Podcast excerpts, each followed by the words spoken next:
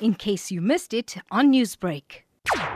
The main challenge is to actually implement this palliative care policy on a provincial level, on each for each province, because now that it is a policy, it now has to be implemented at each uh, provincial level, which means that the provinces are the ones who have, will have to make provision for the actual budget outlay or the budget expenditure um, to ensure that palliative care um, happens at um, in, in, provinces. South mm-hmm. Africa has a new national policy on palliative care that is aimed at changing the face of ongoing care for children living with cancer. Help me understand this. Well, there's a lot of people that think that palliative care, particularly, only is for people that are dying, and that's not necessarily true.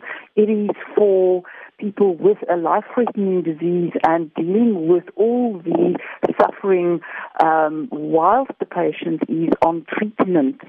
Um, and that would be psychosocial, physical, as well as spiritual um, uh, needs of the patient. Now, this new palliative care toolkit you have developed to ensure that cancer children easily receive help, what are you hoping to achieve through this? What we're hoping to achieve with the palliative care um, toolkit is to actually make people, first of all, aware that they that first of all there's a difference between an adult and a child. So the needs of children are completely different than those of adults, and so are the families, the needs of of people who have children. And what we're trying to also say to people is this is what is important. You need to, you have a right.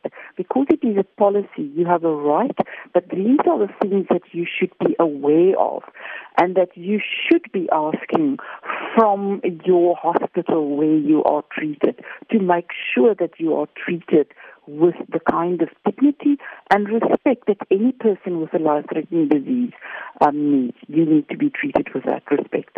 Newsbreak, Lotus FM, powered by SABC News.